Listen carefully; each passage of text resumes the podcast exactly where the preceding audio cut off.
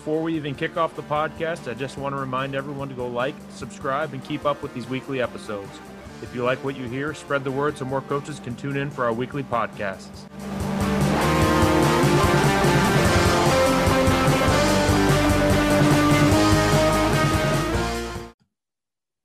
Hi, I'm Coach Tony Schiffman, and welcome to the Hog Football Podcast, where we talk all things football and all things offensive line. Today, I have got Coach AJ Woolley with me. Coach Woolley is entering his first season as Pace University offensive line coach. Uh, previously, he was the offensive line GA at Sam Houston State, working under offensive line coach Darnell Stapleton and offensive coordinator Ryan Carty. Before that, he was a tight end coach at UT Permian Base, uh, Basin and coached the offensive line at Pittsburg High School in East Texas. AJ is a graduate of LSU, where he worked with the LSU football program in the offensive line, and a high school graduate of Austin Westlake High School in Austin, Texas. Uh, Coach Woolley, pleasure to have you. How are you doing today? Hey, I'm doing great. Thanks for awesome. having me, man. Yeah, for sure. Um, you know, first question I got to ask is, is you know, you've been a part of some really great teams, um, obviously with with Sam Houston State and and LSU. Talk to me about how the offensive line played a, a part in the success of those teams.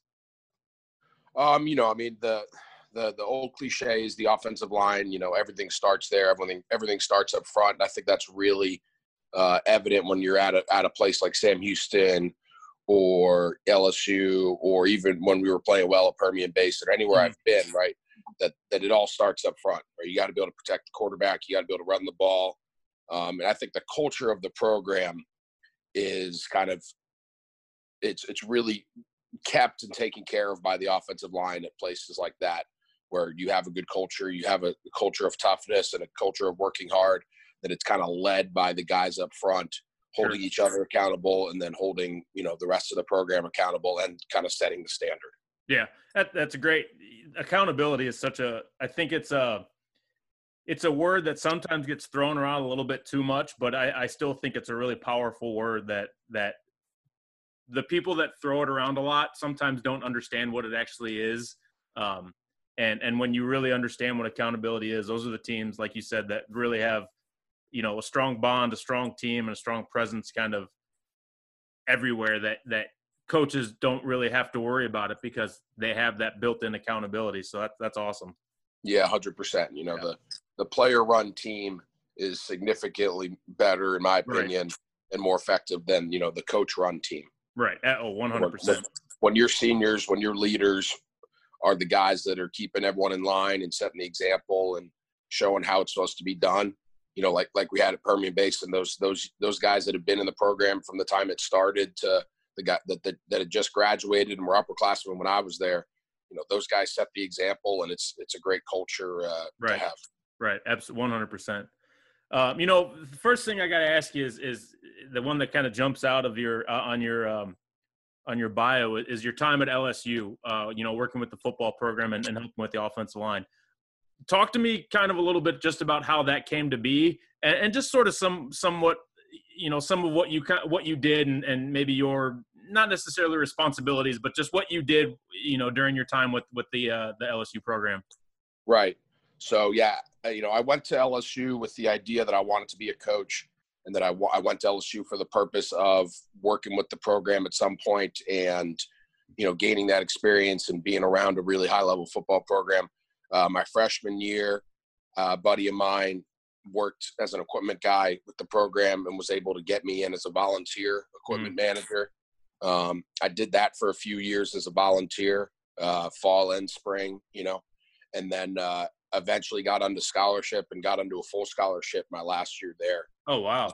Um, doing doing equipment stuff, you know, specifically associated with the offensive line though, you know, setting up meeting rooms, mm-hmm. You know, setting up drills um, during the camp or during the summer camps, you know, we'd have a little more I'd have a little more responsibility and get to run drills cuz you know, a place like LSU, you have a summer camp and there's freaking 600 kids there. Right. um, so Coach Stud and uh, Coach Cragthorpe, who was our offensive line GA when I was there, and myself and a couple other high school coaches got to run drills during the summer camps and stuff like that. But it was a great experience. Um, you know, being around a, a, program that is very successful and right, you know, getting to work, you know, under Coach Miles and Coach Stud and guys like that. Right. I mean, that's it's almost. I mean, you could just the learning you you made just by being around everybody i'm sure it's just you know that's like that's like a, a master's degree education you know just just being a part of, of all those things that's that's awesome yeah yeah i mean just being in the building every day seeing how seeing how you know guys at that level go about working and right you know game you know everyday preparation and you know work I, I worked during the summers and you know seeing seeing those guys how they worked even in june and july um, and it was good. And, and, the thing I really respect the most about Coach Miles and the way he ran the whole program was it wasn't a we're here from 4 a.m. to 10 p.m. every day because we have to be right because we're because we're going to be right. Especially in the summer, it was come in when you need to do your work when you need to, but the coaches also got plenty of time off. They were home to see their families. You know, there there was a, a higher level of value placed on that than you know some some coaches, especially you know guys at that level in the in the SEC that right. I really really was impressed at how he managed that within the whole program. Right. And, and that's such a again that's such an awesome thing. Like I think you get kind of coaches that you get that split down the middle argument of guys who are going to say let's be family men, let's get home and then you've got that other half that's going to say let's I hate and I hate this term, let's grind from you know 5 a.m. to 10 p.m. every day because that's the only way to do it. And you get that there is no there's no real middle ground there. You know, you kind of get one side or the other, one extreme or the other. So um, right, and I think I think the the grind quote unquote time has its time and place. Obviously during the season, and you know you got to do things you got to do, but the the ability to to take time off when you have the ability to take time off right. and get away when you have the chance to get away, I think is very valuable. Like, you know, right. this time of year right now, obviously. Right. Yeah, exactly. Exactly. That's awesome. Uh, you know, you, you kind of mentioned equipment. Did you do like, so were you just field specific equipment or were you helping out in like the actual quote unquote equipment room as well? Uh, both. Yeah. Oh, okay.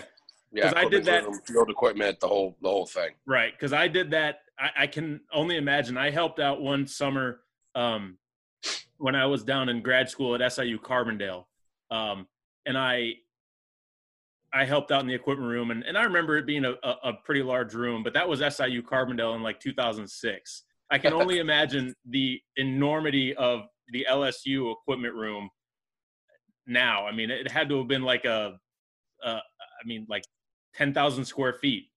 Yeah, I, I honestly couldn't give you a number. I'm not sure, but it, it's a it's a big operation, and and and there's guys who get into it, and that's what they want to do, right? right? I, right. I got into it as a way to get into the coaching world. There's guys that make a career out of it. Guys that I was students with, guys that were you know full staff members when I was there, that are still full staff members at LSU or elsewhere. That it's it's a whole career path at that level. Uh, it's it's it's really impressive what those guys do. I was just right. trying to be around football. Yeah. Oh, absolutely. I mean, it's. I mean, it's, you get you get some of us junkies who that's we love that stuff. Like, I mean, I'm one of those weird guys that that I I enjoy handing out equipment and and doing everything. So yeah, it, get, we're we're weird like that sometimes, but it, it's all good. No doubt. No doubt. So you know, you went from from LSU to to coaching at at uh, Pittsburg High School um, in East Texas, and then back to the college level.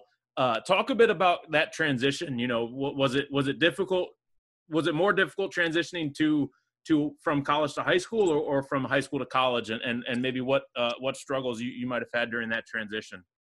Yeah i mean the, the transition from from from you know graduating college and getting that first high school job it was really a junior high job for about four months. And then right.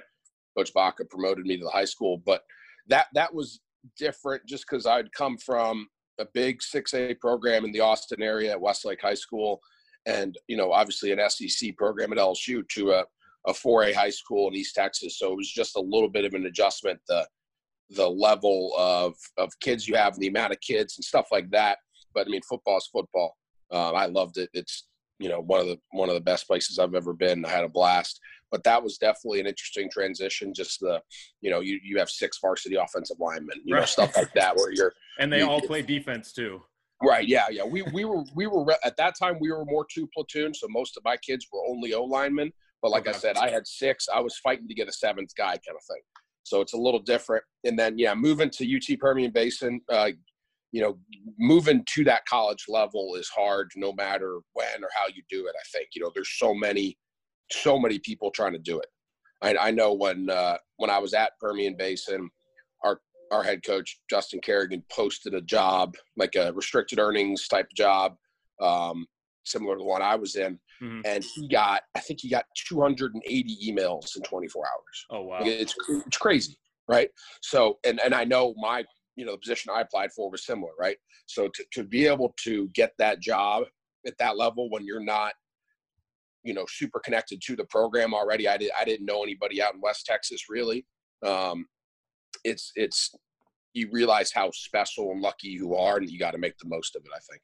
Right. Oh yeah, absolutely. I mean, that's that that's the the the part about it is is it's a lot of luck um, for sure. But but then you know when you get it, it's kind of what you do when you get that opportunity and kind of holding on to it. And you know, obviously looking at, at your career path, you you you took that to a you know a great GA spot, and now you know you're you're in your first year as a first year with your room, so to speak. You know, so exactly. um, it, it's it's it's awesome that you've you know climbed that path and made that path because it's it's not easy for everybody. It's hard work and it, it, it takes time. And it takes dedication. It takes a little bit, like I said, of luck and know-how and, and making sure you know the right people. But uh, you know, taking that path is is never an easy one. So, um, you know, kind of switching gears to that, how how have things been in your, albeit odd transition with everything going on to to a full time offensive line coach? You know, what have you what have you been able to do to get in touch with those guys and get them on the on the same on the same page? Right. Yeah, I got to New York six days, maybe less, four or five days before the NBA got canceled that Wednesday night, and everything kind of shut down within 24 hours. Right. So I got there and had you know one day in the office another morning where we were able to do kind of you know t-shirt shorts workouts with the guys. Um, and then that was it. They they had spring break and then they've been home since right? Right. Um, so i got to meet all my returning guys but for an hour max not even. Um, so we've been doing a lot of zoom meetings uh, during the spring. We were we were meeting multiple times a week and doing installs and doing stuff like that. Um, and then you know just trying to keep touch over the summer. Um, right.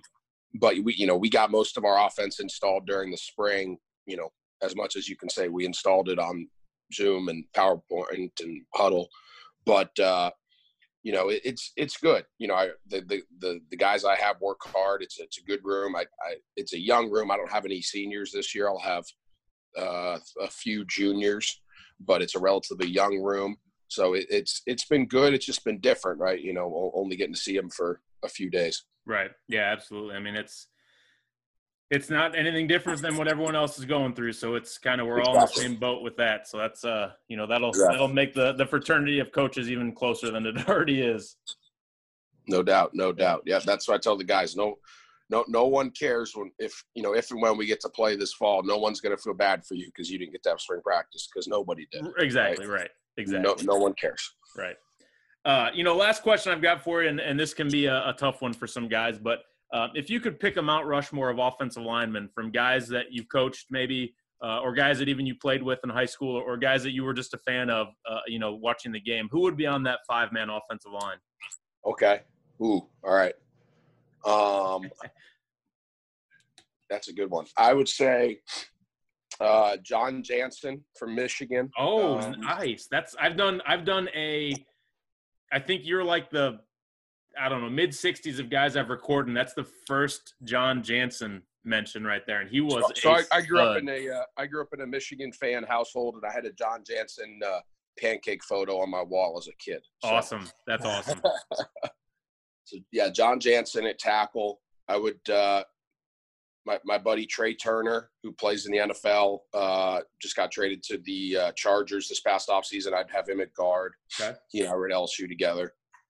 Um, center, that's a good one. Um, Kevin Mawae, another LSU guy. Okay. I'd have him up there. Um, I'm thinking another guard here. Who's the uh, the Packer legend? Uh, Oh, uh, Jerry Greg? Kramer. No, not Jerry Kramer. It's a Forrest Gregg, I believe. Oh yeah, yeah, yep. I'd have him in there, and then my other tackle. Um, I'd have to go La'el Collins, the guy who was there with me at LSU, who uh, has been a good player for the Cowboys. He oh boy, he's very, very, very impressive to be around every day. He showed up as a freshman, and we're like, all right, this this dude's the real deal. Right.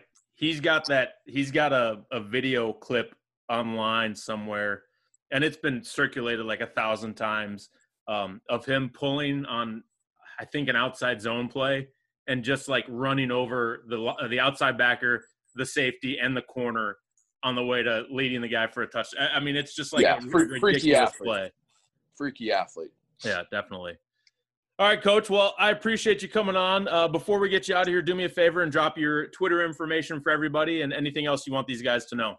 Yeah, you got it. Uh, yeah, just at AJ underscore Woolley. That's W O O L L E Y. Uh, is my Twitter account.